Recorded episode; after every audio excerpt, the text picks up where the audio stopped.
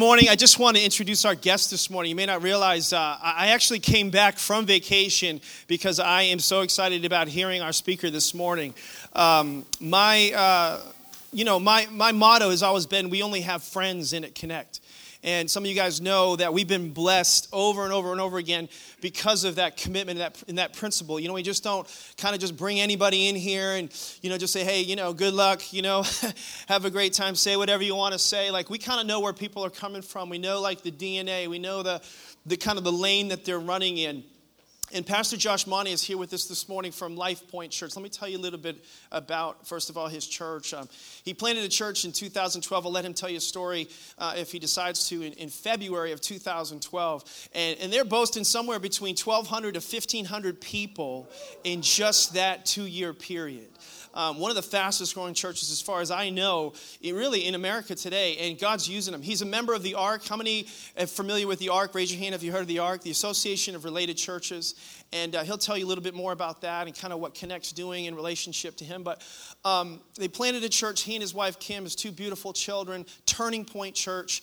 Um, they're doing a great job. They're in Kentucky, by the way. Kentucky. I'm bringing people from Kentucky up here. Is that crazy? I'm telling you what, we got Cajuns and Kentuckians, you know what I mean? So I don't know the kind of jokes they tell in Kentucky, but I'll, I'll let them do that. But um, we have some mutual friends, and um, basically we're, in, we're we're we're a new friendship. And and and, and I got to uh, go on a fishing trip with Josh in Montana, Big Sky, Montana. We went fly fishing together for, what, four or five days together, right, on the Bighorn River. Neither one of us had done any fly fishing. It was obvious he hadn't.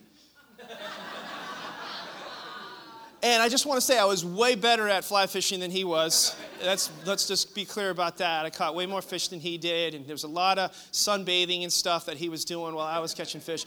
But um, you get to know people when you're out there in the wild. You know what I'm saying? Like, you get to know people, and you get to see kind of their true character and what they're like. And I just fell in love with this guy. He's a lot of fun, and we just hit it off really well. Got to spend some quality time together, and just kind of got close real fast. And um, the more I got to know, and the closer I got, the closer I looked, the more I liked what I saw. And you can really tell a lot about somebody when they're away from their church, when they're kind of, uh, you know, unplugged.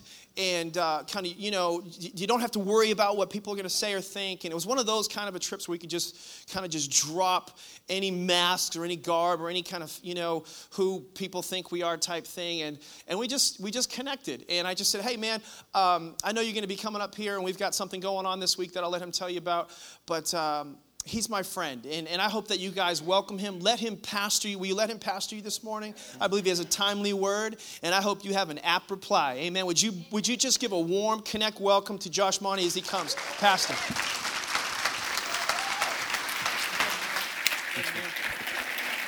Awesome.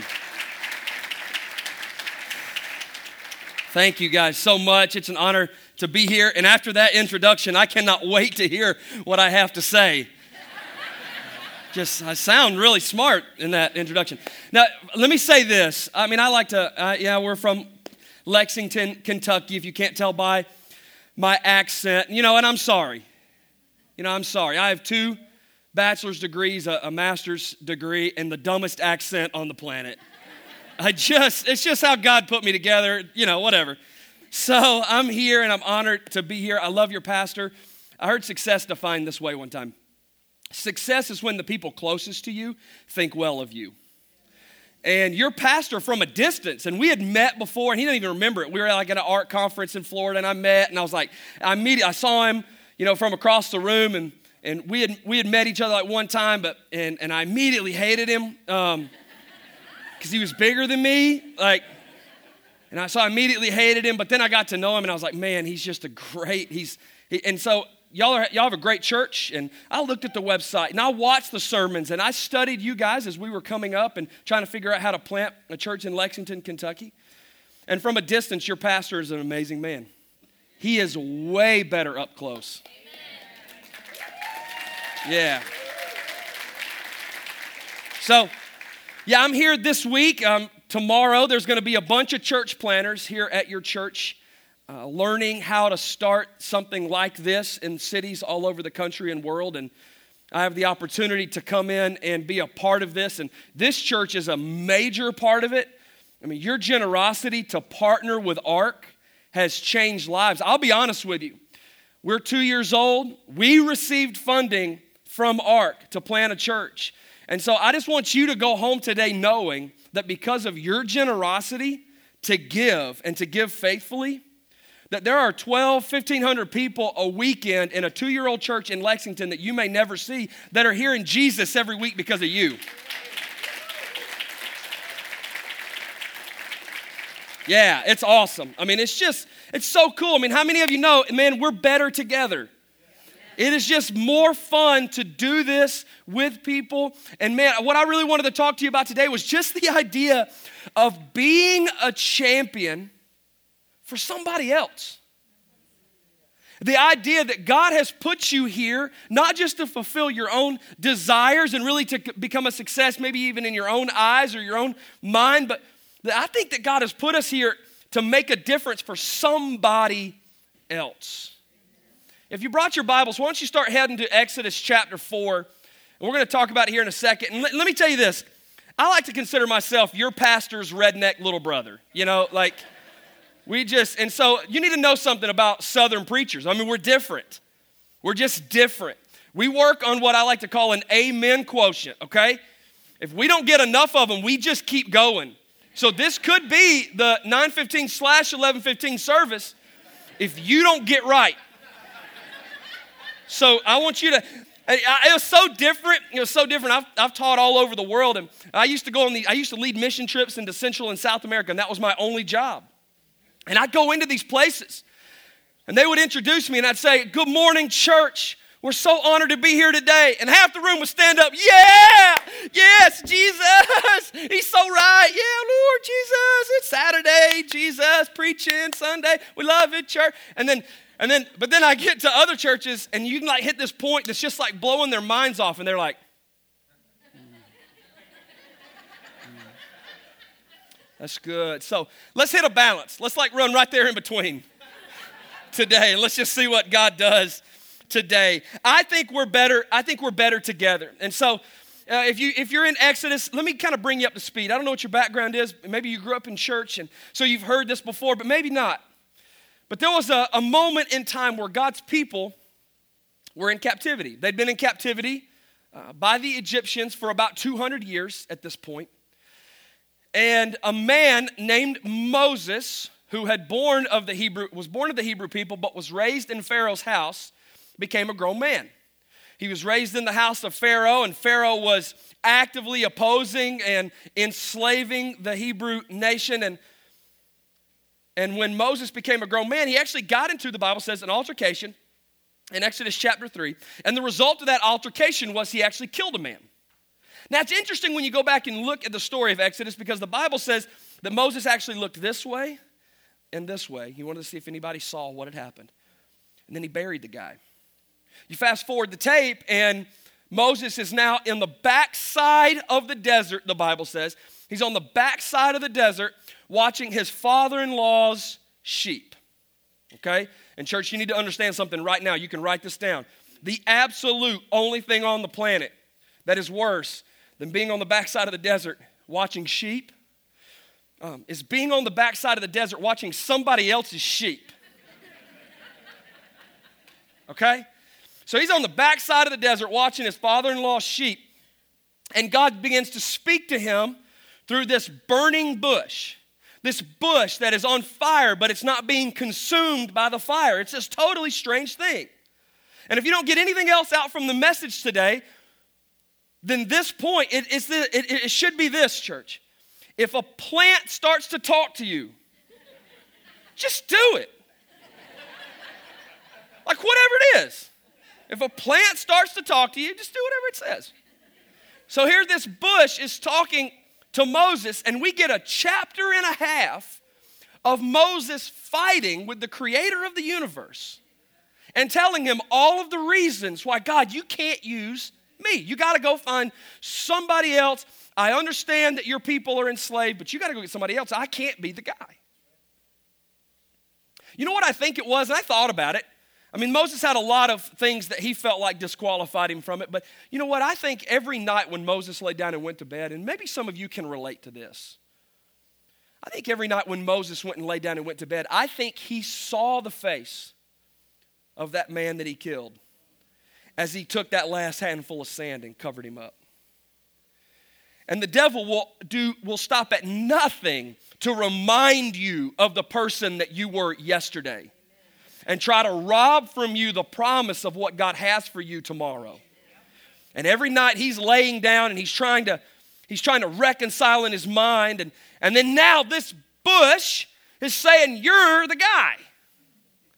And he's giving him all these reasons not to. If you got, if you're in Exodus in the fourth chapter, we can go there now, and uh, I, want, I just want to read. Uh, I want to read you kind of. We're getting towards the tail end of the fight between Moses and God. And Moses said to the Lord, God, "Pardon your servant, Lord, but I've never been eloquent, neither in the past nor since you've spoken to your servant. I'm slow of speech and tongue." So what he's actually saying is, God, I have, I have a speech impediment. You know that. I, have a, I can't get in front of people. My my tongue gets all tied up, and I'm not eloquent. The Lord said to him, "Who gave human beings their mouths? Who makes them deaf or mute? Who gives them sight or makes them blind? Is it not I, the Lord? Now go, and I will help you speak, and I will teach you what to say." Now, when I saw that, I thought, man, that's so good. You know, God, just in his goodness, in the presence and the power of his Holy Spirit, is going to drop some magical speaking bomb on Moses, and, and then he's going to be able to speak. And, and what we're going to find out here as we move forward in the story of Exodus is God was faithful to his promise. But God didn't do it. He used someone else to do it. I'll show you. And Moses said, "Pardon your servant, Lord. Please send someone else." Anybody ever been like that? God's starting to speak on your heart and saying, man, it's time to serve. You're a part of a church like this. And, and God's saying, man, it's time to lead a group. It's time to get on a team. It's time to be a part. It's time to start that outreach that, that you've been dreaming of. It's time to, it's time to do the thing. That, and, and every time that, That the, the, the God starts to speak that into your life, you start telling him, no, God, God, you got the wrong guy. I'm a murdering stutterer from the backside of the desert. You got to go get somebody else. And he looks at God and he says, God, please send somebody else. At this point, God's kind of had enough of this conversation. And it said that the Lord's anger burned against Moses. And he said, what about your brother Aaron, the Levite? This, this is the older brother of Moses. I know he can speak well, and he is already on his way to meet you, and he will be glad to see you. What's interesting about that, the Bible says he was already on the way, because you need to understand something, church. Your God is already working on a solution before you even know there's a problem. He said, he said, your brother is on the way. He's going to help you. Your brother is a great speaker. He's going to teach you. Your brother is a great speaker. He's a great leader, and I'm going to get him to help you out. Maybe you feel like Moses today, and you don't feel like you could be a champion. You don't feel like God could ever use you in a dynamic way. And maybe it's the people that you have around you. We're going to talk about it. Now, I want you to skip forward to the twenty-seventh verse in the same chapter. And I want to show you, now we've had a chapter and a half of Moses fighting with God, saying, God, please get somebody else. I can't speak. And God's going, no, you can do it. And he's going, God, please get somebody else. I'm a murdering stutterer from the backside of the desert. And God said, no, you can do it. And he's going, please get somebody else. And God's like, fine, I'm sending your brother to help you do the thing I've called you to, not to replace you. Now let's go over to Aaron. And I want to read you the conversation between Moses, or between God and Aaron. Go into the desert to meet Moses. So he went. That's it. That's the whole thing. There was no fight. There was no chapter and a half of like, oh, but God, we, you know, uh, it's, you know, blah, blah, blah, and this reason and that reason. In fact, I, I see Aaron come alongside of Moses and do all these amazing things with his brother, but if, if it was you and me, we would have responded totally differently. If I was Aaron, and God says, um, Aaron, uh, yes, God, I need you to, um, I need you to go help your brother, Moses. Where is he? And God's like, he's on the backside of the desert watching sheep. And I'm like, man, I don't want to go to the desert. It's hot. And then God'd be like, this is the Middle East. It's all hot. And then, and then... Like, I don't want to help my little brother. Like, what are we going to, I mean, what are we going to do? And God said, look, look, I've heard the cry of my people, and uh, so I need you to go get your brother. Y'all are going to go to Pharaoh, and you're going to tell him to let my people go, and then, then that's going to be, and I'm like, okay, okay, yeah, yeah, yeah. All right, now, God, that's starting to make some sense to me. You want me, Aaron, to go get my little brother, Moses, and we're going to go to Pharaoh, and I'm going to be all in charge. I'm going to be like, hey, listen, Pharaoh, let my people go. And then Moses is going to be like, yeah, that's a great plan. Yeah, all the way, Yahweh, like I'm down. Like that's our, let's go, let's go. And then about halfway through, then God will be like, um, Aaron, well, you're like, just hold on. Ugh, man, this is embarrassing. Um, you're like this close to the plan. Like, um, okay, so yeah, you're going to go get Moses, and yes, you're going to set my people free, um, but you're not going to be in charge. It's actually going to be Moses. I need you to help your little brother. Really? Look, God, I'm not... Um, you talking about Moses, right? Okay.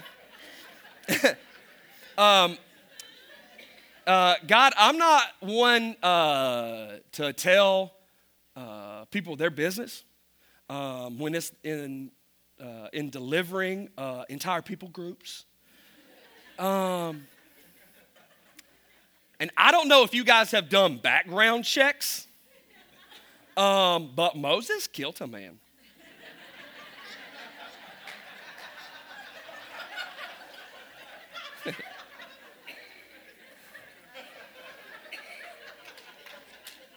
And God would be like, I know.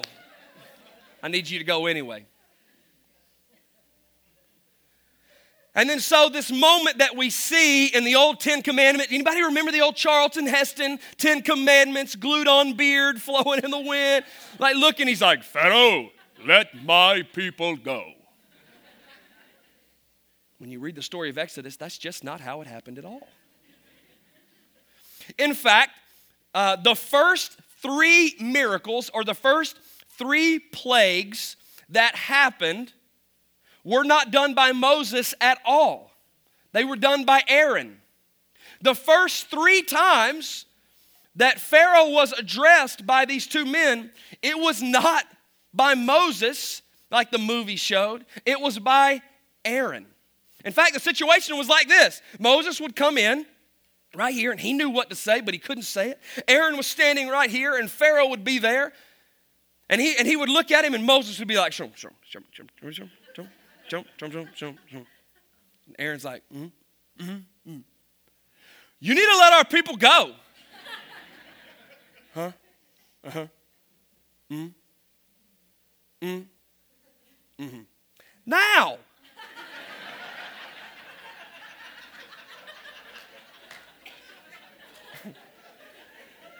Or we're going to send frogs.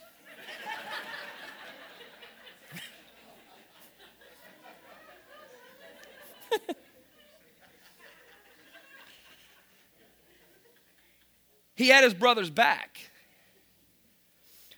And when God promised Moses that he would show him how to speak and he would teach him what to say, God wasn't going to bring down some magical angels to do that job. He brought his older brother, who had every reason in the world not to get behind his little brother. His little brother who was raised in the palace. His little brother who had a speech impediment. His little brother who was a murderer watching somebody else's sheep on the backside of the desert. Moses, in the Old and the New Testament, did more for people than any other person outside of Jesus Christ himself. There is no doubt in my mind that you are never sitting here in this place, in this time, in this way, without Moses doing what Moses did to deliver that people from Egypt. But you never get Moses if you don't have Aaron. Moses would still be sitting in that same place, talking to that same bush, giving him a thousand reasons why God needed to go find someone else. And I wonder if maybe that's how you feel today. Maybe for some of you today, you feel like Moses. That you're constantly reminded of who you used to be. You're constantly reminded of your own shortcomings. And maybe God would speak to you today, and maybe what you would hear from me today is that God can use you, that he made you on purpose and for a purpose. God has plans for your life, and his plans for you are good. If you're taking notes today, why don't we write some stuff down together? Um, if you feel like Moses, if you feel like Moses, number one, God can use you absent of your flaws, but more than likely, he will use you in spite of them. God can use you. I mean, he could. I mean, he could go find the perfect person, right, I guess.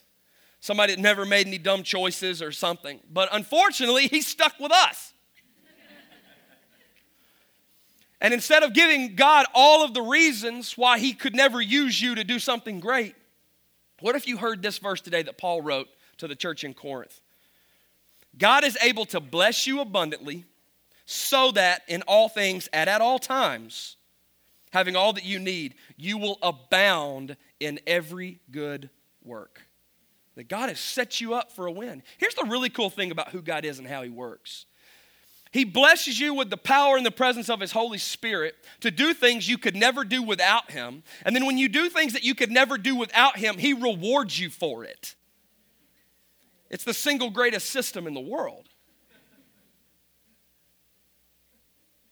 He can use you absent of your flaws, but more than likely he'll use you in spite of them.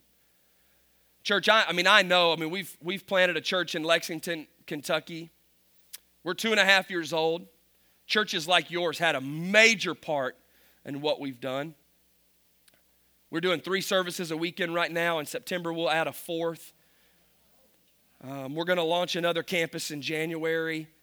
It's just like this, and it's just like we couldn't have done it. And here's the reason that I think God has allowed me to be a part of that. Because if you ever get an opportunity to get close to me, and I'd love to meet every person in the room, like you'll realize something really fast. He's kind of dumb, and surely God must be doing it because there's no way he could have figured that out. I think God uses guys like me so that when he's when lives get changed, addictions get broken, marriages get healed, wrong things get made right, and people are restored and redeemed to the call that God had put on their heart and then on their life in the moment that they were created, that when all of those things begin to happen and people get around guys like me, they realize that it wasn't me. That guys like me would always be used to point people to the one who actually did the life change. And so God can use you absent of your flaws. More than likely, he'll use you in spite of them. Number two, God doesn't just want you to do something great. He created you to do something great. Like he made you for it. Like it's not just a hope. Being a champion for other people and being a champion for the cause of Christ is not like limited to a select elite Navy SEAL type few. It's for everybody. Look in Ephesians chapter two in the tenth verse. You know this verse, that we're God's handiwork, created in Christ Jesus to do good works, which God prepared in advance for us to do. Number three, the people you surround yourself with will either be a catalyst or a crutch. The people you surround yourself with will either be a catalyst toward the great things that God has for you, or they will be a crutch to allow you to lean on the bad habits and the brokenness of your yesterday. When I look in the story of Aaron and Moses, I see that Aaron had a, a, a huge opportunity to be a crutch for Moses instead of a catalyst to the greatness that God had put on his life. That very first day, they go up to Pharaoh, and Moses whispers to his brother, and then Aaron's be like, hey, yeah, you need to let our people go. Oh, yeah? Watch this. Boom. Stick turns into a snake, and then eat your snakes. And then they go home, and they're sitting in the tent that night. And he's like, and Moses is like, do you think he's going to let him go? And Aaron's like, I don't know, man. I mean, this snake thing was pretty cool, but we'll see. And then Aaron probably looks at his little brother, and he says, listen, how about tomorrow? How about you do it? How about you do the miracle? And you talk to Pharaoh. I believe in you, man. You can do it. And every night he's just telling him, hey, man, I believe in you. I believe in you. And the reason that I know that is by the fourth miracle, Moses did it. By the fourth miracle, Moses began to speak not through his brother anymore, but directly to Pharaoh. And God was doing something new in his life and was raising him up to be the leader that God had always created him to be. And I know that the conversation that was happening every night in that tent wasn't, hey, you know what, Mo, I've been thinking about it. And um, you're not good at this. Like, God should have probably used me because you're not good. I mean, I've been crushing it on the miracle thing here lately and uh, been speaking really good. And I'm just, I just think God could use somebody else. It can be a catalyst or a crutch. And I just pray that you would understand that today, man, show me your inner circle and I'll show you a picture of your future. Let me, let me give it to you like this. If you have a vision for your life that you can do by yourself, it is less than God's best for your life. Man, that was like better than what y'all just amened. Like, like that was so good, it blew my mind and I wrote it. If it, If you if you have a vision for your life that you can do by yourself, it is less than God's best for your life. If you can be a husband all by yourself, never get any help, if you can be a daddy, if you can raise kids, if you can do marriage, if you can serve, if you can do, if you can live this life and you say, you know what, I'm just going to do it the best I can all by myself. If you can, if you have a vision for your life that you can do by yourself, it is less than God's best for your life. The God of perfect community created you to do this together. We are better together. That's right. Come on, church. Maybe today you feel like Aaron. Anybody feel like that? Like you got all the reasons in the world. You're like, God, but man, I want to do something. But like, how are you going to use me? And then we've got this weird church conception that if you can't preach or sing or hold a baby, they're like, there's just nothing for you to do. So you're just like, they're fine. They don't need me. It's easy to walk into a church that is this great, doing this many amazing things and say, man, they just don't need me. How can, how could they use somebody like me? Where could I ever help? I'm not going to lead. I'm not going to preach. I mean, what? How in the world could I ever? Let me give you this if you feel like Aaron today, and you could have been standing out in the desert arguing with all the reasons why you couldn't be a part of something, that you would maybe say it in this way. You don't have to be in front to change the world. But you do have to say yes. You don't have to be in front. In fact, in my church, the way we tell people all the time, I'm like, listen, in our church, and I know it's the same in this one, you know, I'm the pastor, but it's not like pastor and then everybody else. Like, it's like pastor and everybody. We're going to work on this together. And I tell my church, I promise to do the thing that God created me to do if you'll promise to do the thing that he made you to do. You do you, and I'll do me, and together we'll see lives changed. Yeah, come on. I see a lot of times we don't serve because we want to be the boss. I wonder what would have happened if Aaron had made that decision. Okay, fine, God. If you're not going to make me number one, I'm out. If you'll only serve to get position, you will never be in position to experience the power.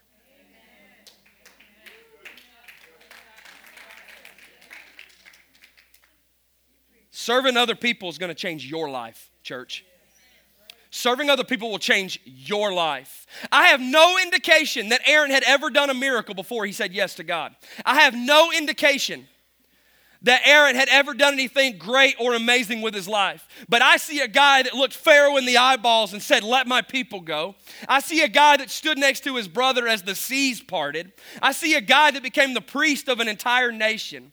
That his life was forever changed. And here's what we always talk about when we talk about serving. Man, you can impact somebody else's life. You can impact somebody else's life. And I believe it's true. But I believe that thing that God is going to use to change you is the moment when you roll up your sleeves to serve someone else. In my church, I say it in this way all the time. Serving in the church is not the destination. I don't think that Jesus died so that you could be an usher or a greeter or a worship leader. But here's what I believe all the way down into the bones of who I am.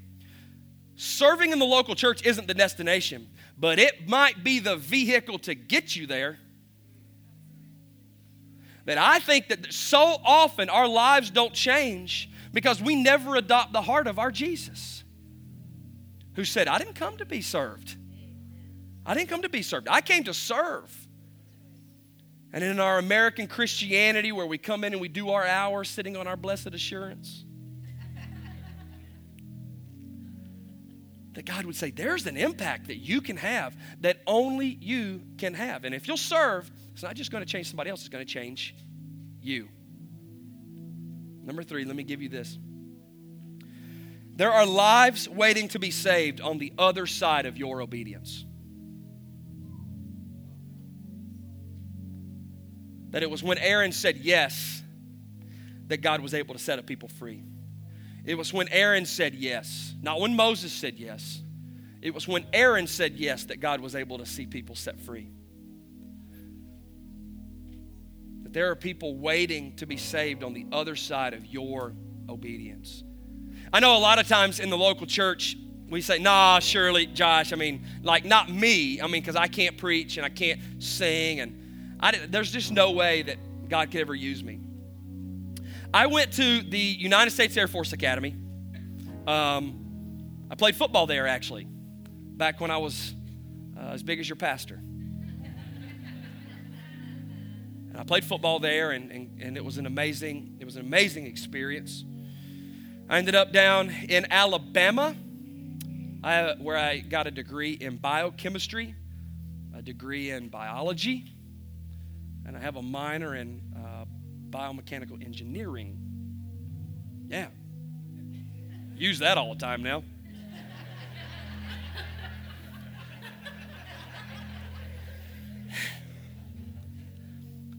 I say that because I'd gotten into medical school. And I remember driving down the streets of Birmingham, Alabama, just like there was this hole in me. You ever felt like that? Like, God, I think I was made for something. But all I had done was ever serve the God of me, and I had chased trophies my entire life.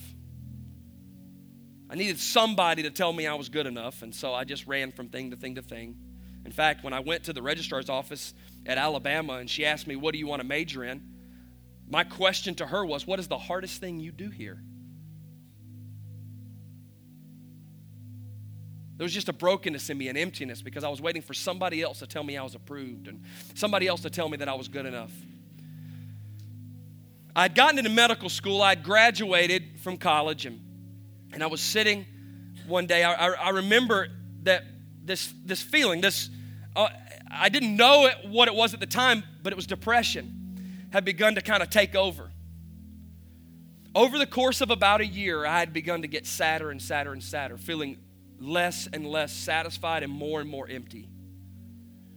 I chased everything. I mean, if there was uh, if if there was some sin that I hadn't figured out how to get myself into yet, I don't know what it was, because I was trying everything.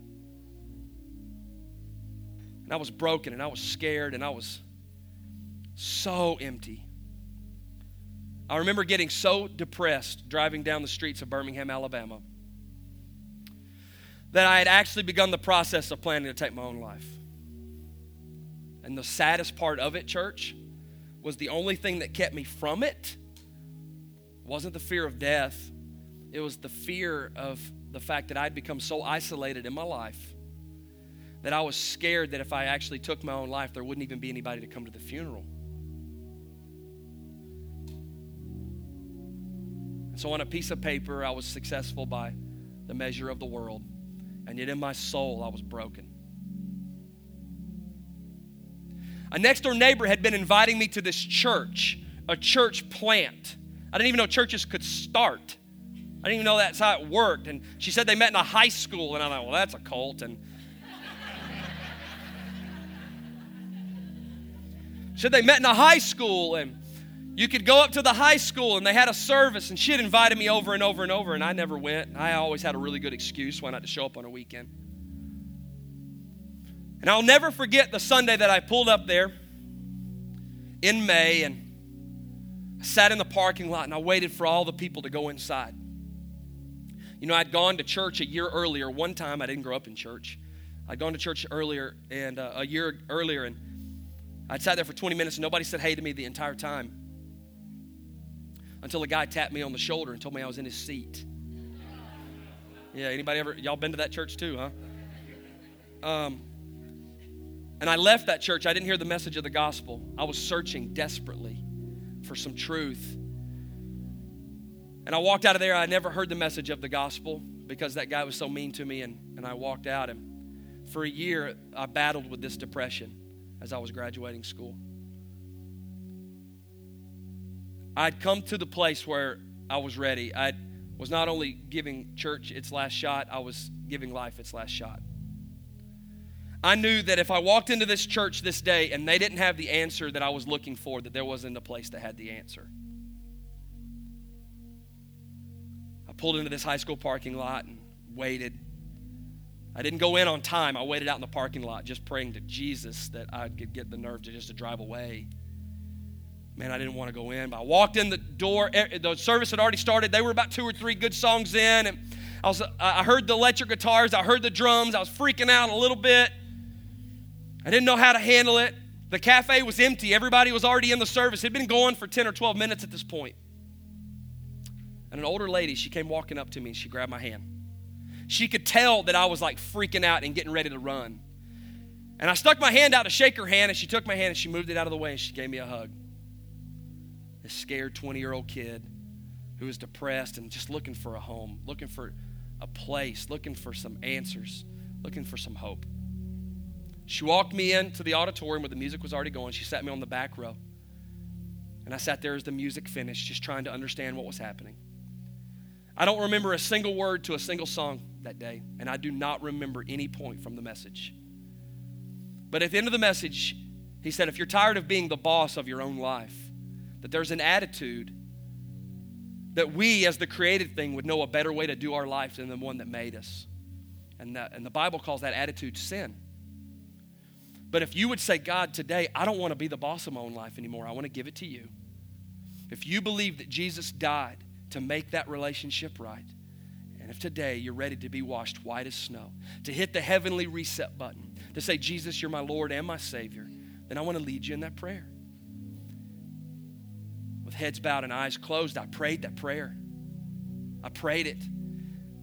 I gave my life to Jesus that day, church, and it wasn't because of a pastor, and it wasn't because of a worship leader. It was because of a lady that was willing to stand in a cafe and make a scared, lost twenty-year-old kid feel like he had an opportunity to come home.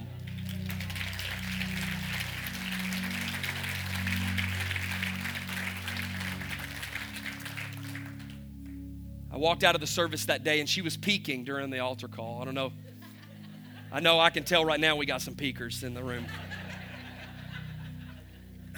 And she said, she grabbed, she grabbed my, she grabbed my hands. I'll never forget this. She grabbed my hands as I was walking out, and with tears running down her face, she said, welcome home. I called my dad that day and said, Pop, I can't go to medical school. I have to go spend the rest of my life telling people what I just learned. He was so mad. For six months, he never, he didn't speak to me. Thirteen years later, he was the first person I baptized in my church.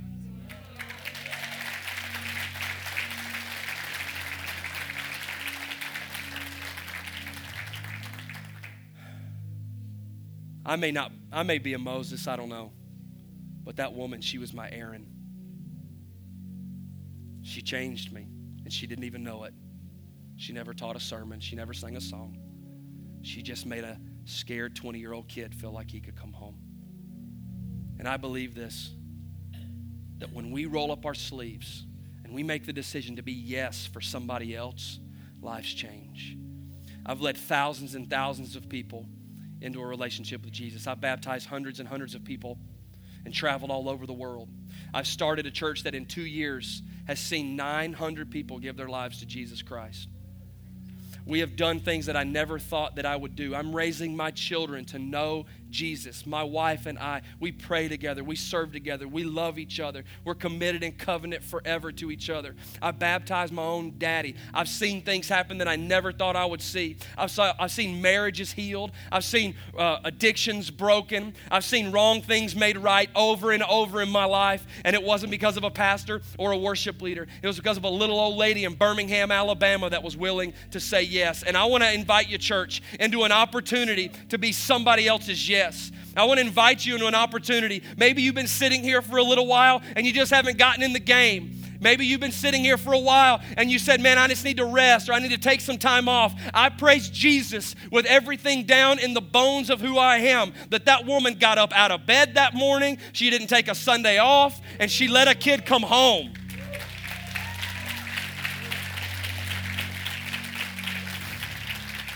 And today, you can begin that process at five thirty. Church one oh one, take a step, kick the tires, baby. Let's do it together. And here's my commitment.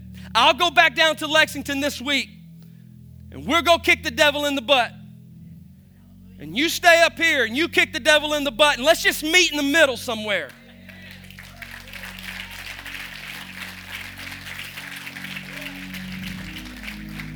But maybe you come in here today and you say, Josh, I'm actually, man, I want to do something with my life, but I've never made the decision to quit being the boss.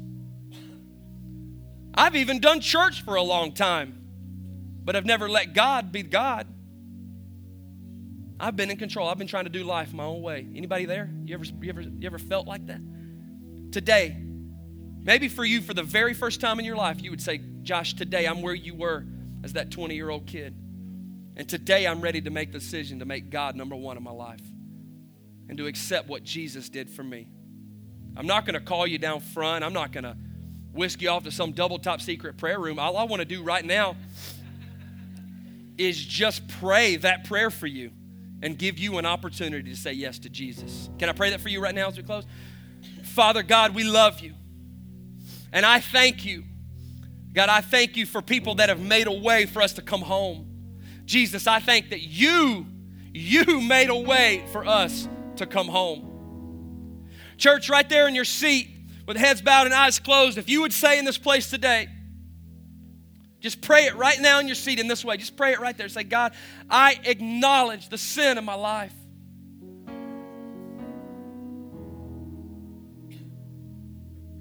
I admit that there is sin in me. You have not been the Lord of my life. Jesus, you died for me so that I could live for you. I give you my life. Be my Lord. Be my Savior. Wash me white as snow. With heads bowed and eyes closed, all over the room today. If you prayed that prayer and you're saying, today, that's my stand. Today, I make that commitment. With heads bowed and eyes closed, all over the room right now, just look up at me, all over the room. Come on, let me pray for you. Man, all over the room, I see you. This whole, man, awesome. Praise God for you. I see you guys, man, praising God for you. Stay bold, step up, change a life. Make the decision. Father God, we just come to you today. We thank you so much for the decisions that have been made, for the choice to step up and be a part of somebody's change. God, I thank you for the change you're making in us. And we just pray that today would be a turning point in the life of this house, that today we would say, no longer will I come in and kick tires or, or wait for an opportunity. God, I'm going to make a way. I believe that I could be a Moses for a people. I believe that I could be an Aaron for somebody. And God, wherever you've called me to be, I just say yes. Today, we give you the praise, we give you the glory and the honor. Come on, church, give Jesus your best hand of praise in this church today. Woo.